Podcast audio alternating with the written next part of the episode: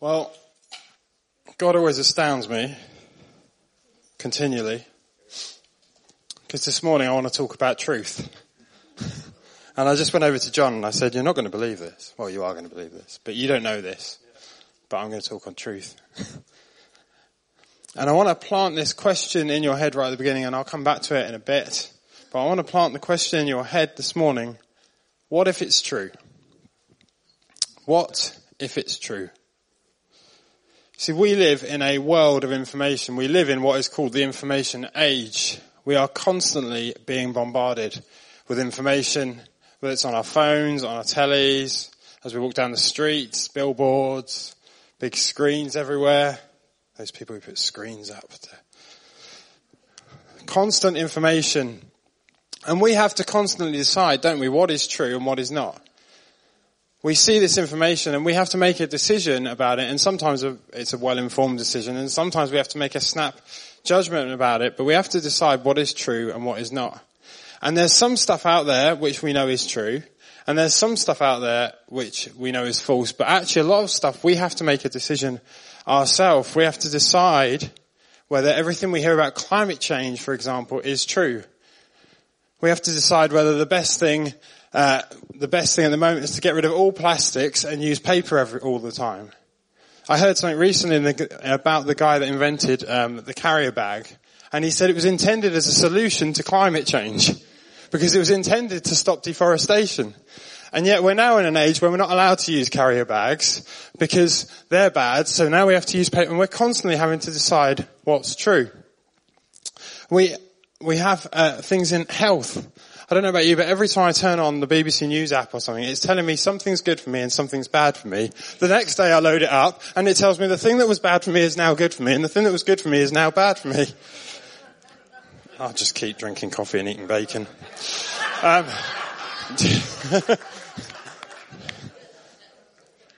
we live in an age, don't we, of politics, and I'm not going to go into it, but we all understand at the moment we have a lot of information in politics which we have to decide whether it's true or not. And quite frankly, some of it is, some of it isn't, and some of it is somewhere in between. And there's a, we hear this tale of, we hear this saying, don't we, fake news all the time. Fake news, fake news, it's fake news. There's even things in our history that we have to decide whether they're true. There's things in our history, there's things in the history of the world. The moon landing, people are still debating whether it's true or not. Now I don't know, I've not been to the moon, I can't tell you, but I believe it's true.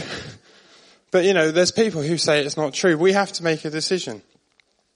And we act, we react to truths in a number of ways, don't we? We react, the standard two ways, which I guess are the two polar ends, is that if we believe it, we go for it, we throw ourselves into it, we believe something wholeheartedly, and we pursue it. The flip side is that we don't believe it, and therefore we forget about it. But actually there's, there's an area in the middle because actually sometimes we're not quite sure. So we think it's true, but we kind of ignore it because it's convenient. So, so I'm told that driving my car is bad for the environment and yet this morning it was quite convenient to put my four, my family of four into the car and drive down here. You know, and there's things that we don't believe and that sometimes we rebel against. So we see that a lot We see that a lot at the moment in politics, things that people don't believe in, things that people say that's not true and I'm going to rebel against it. And sometimes that's important, but we need to be careful how we do that. And the church, I believe, over the years has been guilty of rebelling against something they say is not true, but in a really bad, destructive way. And we need to, we need to go and stand. When something's not true, we need to stand against it, but in a way that's full of grace and full of love. But we are told that there are no absolute truths. If you go into the world, if you look around, we are told that there are no absolute truths. We're told that everybody is entitled to their own opinion. We're told that every opinion is right, somehow, um, and that people are entitled to make up their own truths. That no one truth can be valid. But we live in a world in tension because actually there are things that are true, aren't there? There are absolute truths. I saw this video over the summer and um, it's quite a long video so I decided not to show it. But essentially there is a man, a white uh, middle-aged man, five foot nine, goes into a college in America and starts asking questions to people. What would you say if I told you this about myself? So he says to them, what would you say if I said I was a five foot nine man? And they all say, well, you're a five foot nine man. And then he says, what would you say if I was said that I was a female? And they say, most of them say, well, you know, if that's what you want to believe, that's, if that's how you identify, then that's fine. He then says, what would happen if I told you I was seven? And they start to question him. What would happen if I told you I was Asian? Remember, he's a white, middle-aged, five foot nine man. And they say, oh, oh maybe we, we, look at your origin and, and things. And you can see it starting to unravel for people. And then he says, what would happen if I told you I was six foot five? And they all look at him and say, well, that's ridiculous. You can't be six foot five. I can see you're not six foot five. You see, there are absolute truths. There are things that are true and there are things that aren't. And I'm not going to get into, into all the stuff that he discussed there, but there are things. I am not quite six foot. That is an absolute truth. I can stand here this morning and tell you that Manchester United are the best football team in the world. But sadly, I can believe it with all my heart, but sadly, if you look at the Premier League, if you look at all the stats, I mean, we can't score a goal, so, but if you look at all the stats, they're not. That is a truth. Sadly. So this morning I want to talk about some things that are true. Some things that I believe are absolute truths. And we're going to do that from Ephesians 1. So if you want to turn there. Um, I'm going to be using the message this morning and it's going to come up on the screen. Um, feel free to try and follow along in it. But um, I'm going to use the message because uh, I've, I've been reading Ephesians multiple times in the last couple of weeks. And I don't know if you remember, I just want to encourage you. Charlene encouraged us to read Ephesians. Um, she encouraged us a couple of weeks ago to read Ephesians because it tells us what the church is like. And um, I've also, alongside that, been listening to some podcasts, and they were encouraging me to read a book from cover to cover in as little sittings as possible. I discovered you can read Ephesians, well I can read Ephesians in the message translation in 21 minutes. So I want to encourage you actually this morning, I want to encourage you to go away and read Ephesians from the beginning to the end and just take that time out because it's amazing when you read a whole book and you don't truncate it into chapters, it's amazing how you see a different picture of what God's doing and what God is saying. So we're going to start in Ephesians 1 verse 1. I, Paul, not me, Paul, this Paul in here. I, Paul, am under God's plan as an apostle, a special agent of Christ Jesus, writing to you faithful believers in Ephesus. I greet you with the grace and peace poured into our lives by God our Father and Master, Jesus Christ. Let's just pause there. Grace and peace poured Grace and peace has been poured out into your lives. And if you take nothing else from what I say this morning, know this, that Jesus and the Father have poured grace and poured peace into your lives. Let's carry on. How blessed, verse three, how blessed is God and what a blessing he is. He's the Father of our Master Jesus Christ and takes us to the high places of blessing in him. Long before he laid down earth's foundations, he had us in mind, had settled on us as the focus of his love, to be made whole and holy by his love. Long, long ago, he decided to adopt us into his family through Jesus Christ. What pleasure he took in planning this. He wanted us to enter into the celebration of his lavish gift giving by the hand of his beloved son. He settled on us he settled on us as the focus of his love and not in a kind of, oh, I'll settle for you. But he settled. He focused on you. He went for you. He said that, that person, that person there is going to be the focus of my love. He said it to you and he said it to you and he said it to all of us. We are the focus of his love. It's where his love points to. And he wants to make you whole and holy through that love. That's his aim that you would know his love and that that would transform you. And he did it before the earth. He did it before the foundations of the earth were made. You know, you are not an afterthought. You are not an afterthought. This wasn't just something, he made the earth and then thought, oh, I need something to focus my love on. He thought, I want to focus my love on these people, so I'll create somewhere for them to dwell. I'll create somewhere for them to live. He focused on you. You are not an afterthought. And just because you were in the right place at the right time, it's not just because of your family or origin. It's not just because of those things. It's not just because your mum and dad believed. It's not just because you had an issue and you came into, came into this building. You were the focus of his love from the start, from the beginning. You are not an afterthought. And he chose you. He chose you to shower his love on. This is the truth about you. This is the truth about you that he showered his love on you. Let's continue reading verse 7. Because of the sacrifice of the Messiah, his blood poured out on the altar of the cross. We're a free people, free of penalties and punishments, chalked up by all our misdeeds, and not just barely free either, abundantly free. Abundantly free. You are free. You are free. I am free. We're free from the punishment of sin and from the punishment and the hurt of shame. We're free from hurt and pain. We're free from addiction. We're free from anything that would come between you and God. We are abundantly free. And it's a freedom that keeps on going. A freedom that keeps on going and going. You know, there are no booby traps to catch you out. There's nothing set up to catch you out on your walk. God doesn't say, oh, you're free, but just avoid these things because they'll trip you. He says, no, you're free. You can avoid those things if you follow Him. You're free. It's not temporary freedom. It's eternal freedom. And how? Well, Jesus did it all. His blood poured out once and for all. Jesus hung on that tree. He went to Calvary. He went and he hung on the cross. He died on that cross. He gave up his freedom. He gave up his freedom and he took everything on himself. Everything that could hold me, everything that could restrict me, everything that could stop me accessing the Father's love, everything that would come between me and the Father.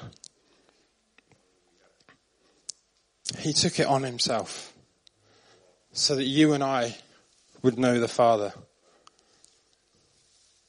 So that you and I could live in freedom. A called people, a people seen by Him, we could live showered in His love and free.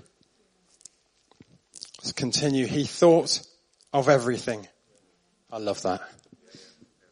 He thought of everything. Provided for everything we could possibly need letting us in on the plans he took such delight in making. He set it all out before us in Christ, a long range plan in which everything would be brought together and summed up in him. Everything in deepest heaven, everything on planet earth.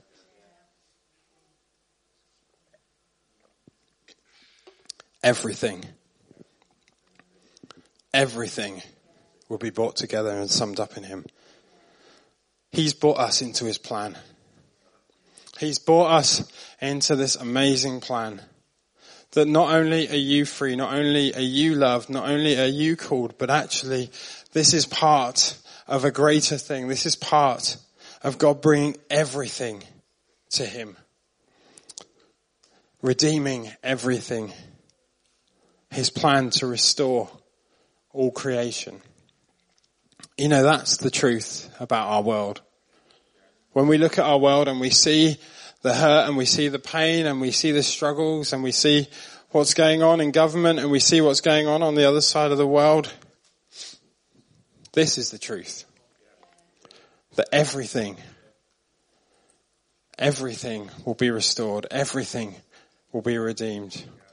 Restoration is the plan. And we are a part of that.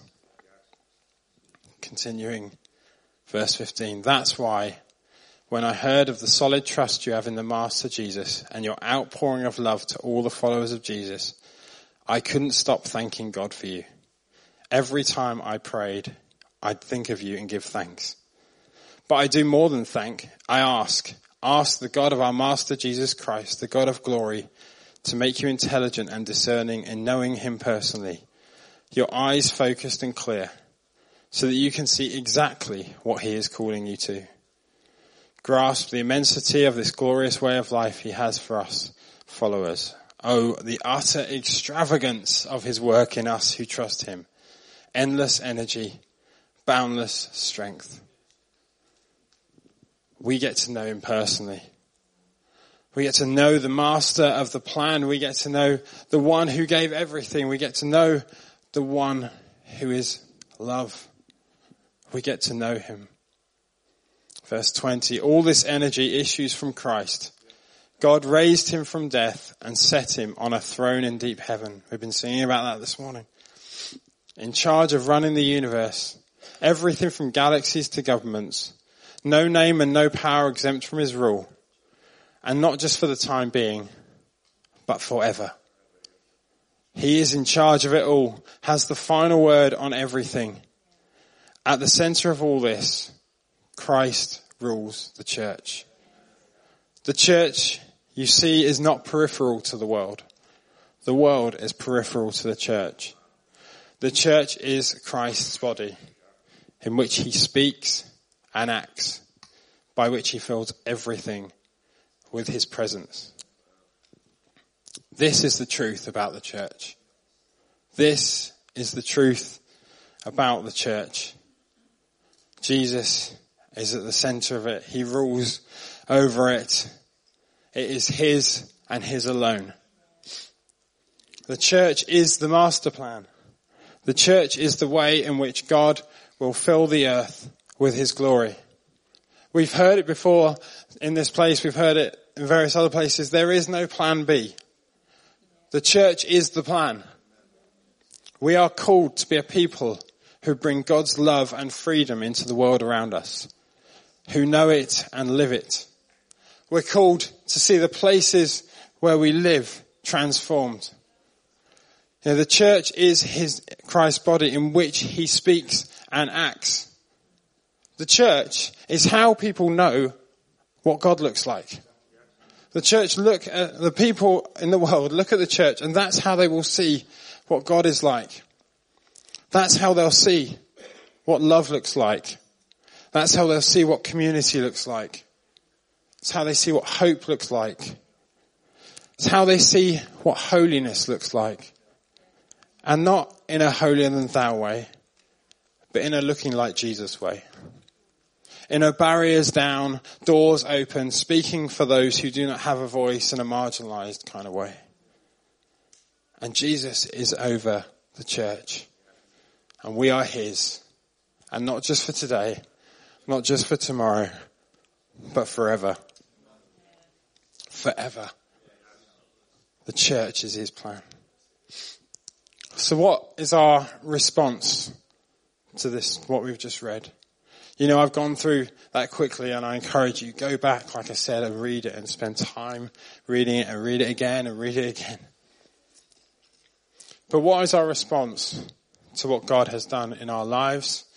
What is our response to His plan for the world?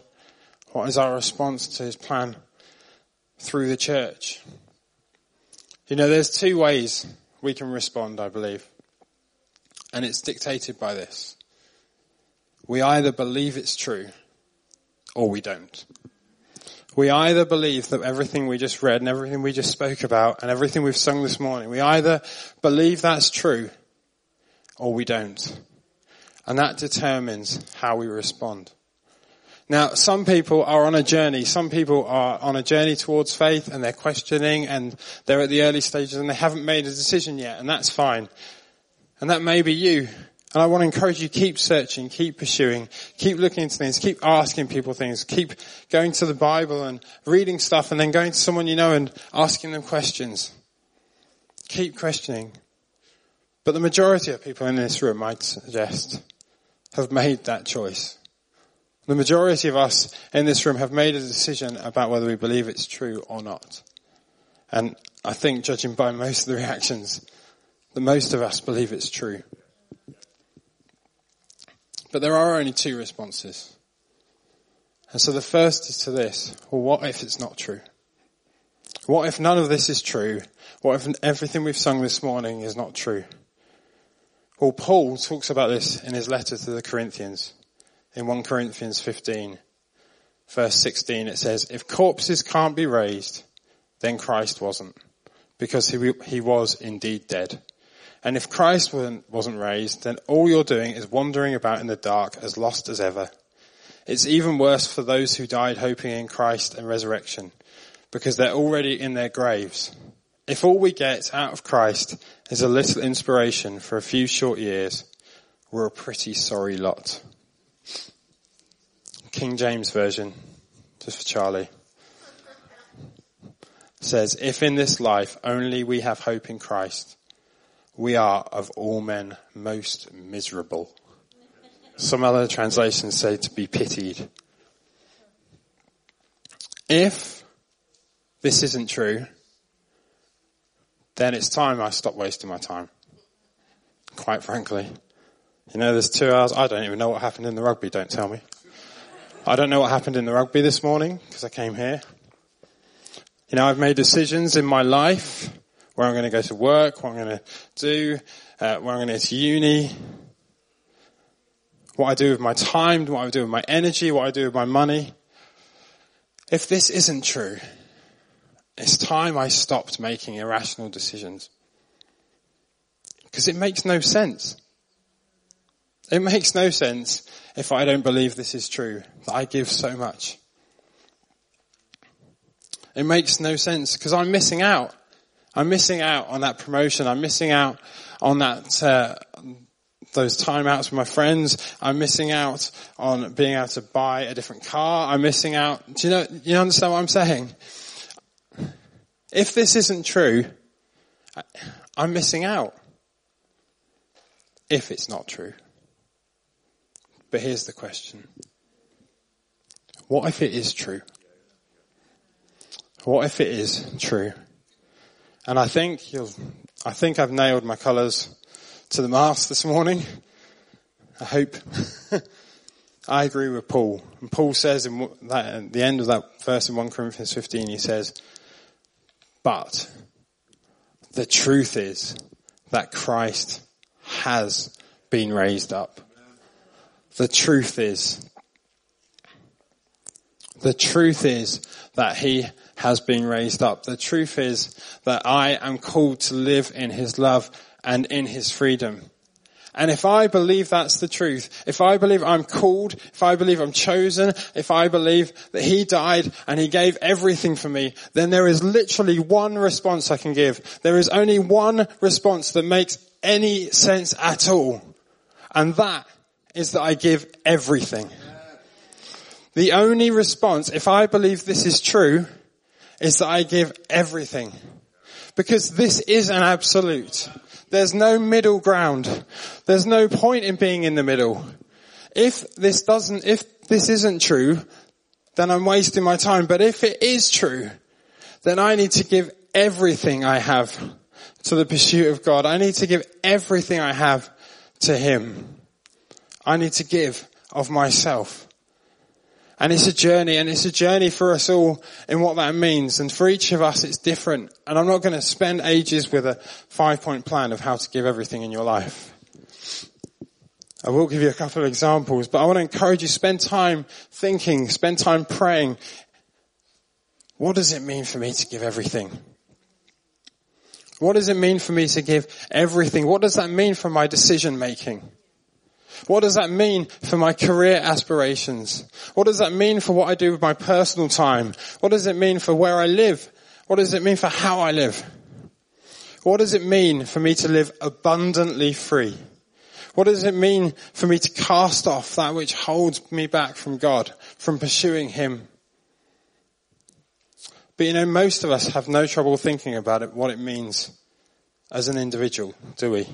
Most of us have no trouble thinking in our heads, what does this mean for me to give everything?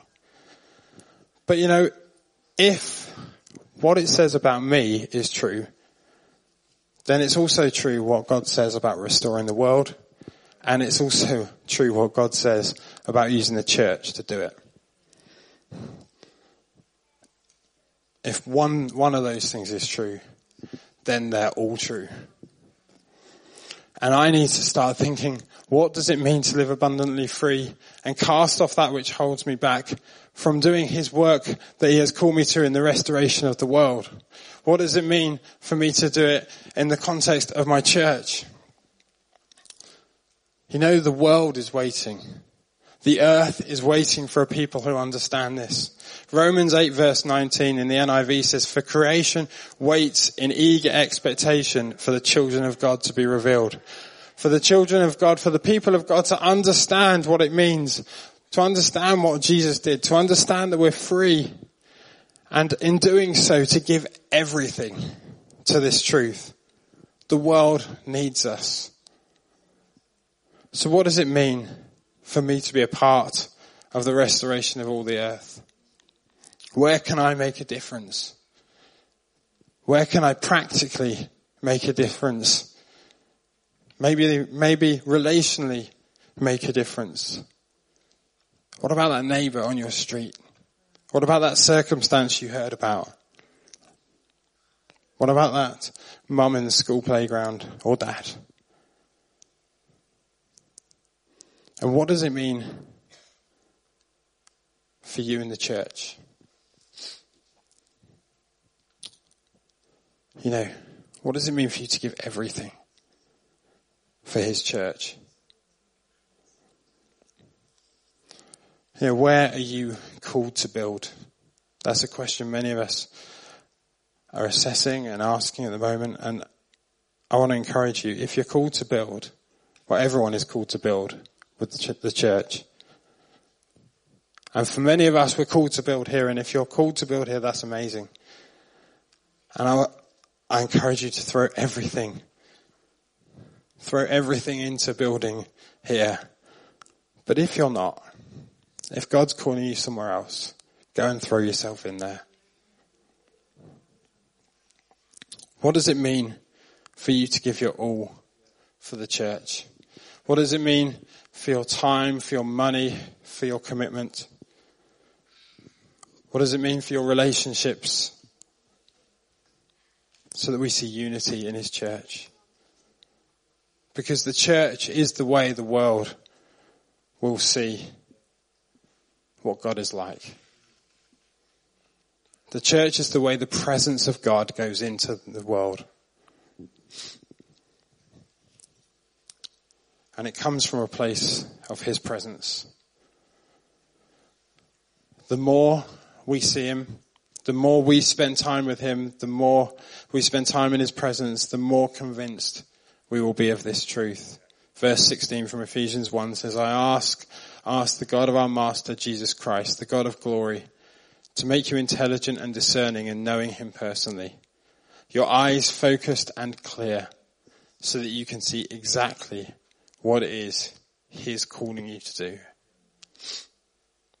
The more we see Him, the more we will know we are individually chosen, loved and free. The more we see him, the more God will show us of his plan to restore the world, to bring redemption to the whole world. The more we see him, the more we'll become aware of just how wonderful, how beautiful and important the church is. The way in which he fills everything with his presence.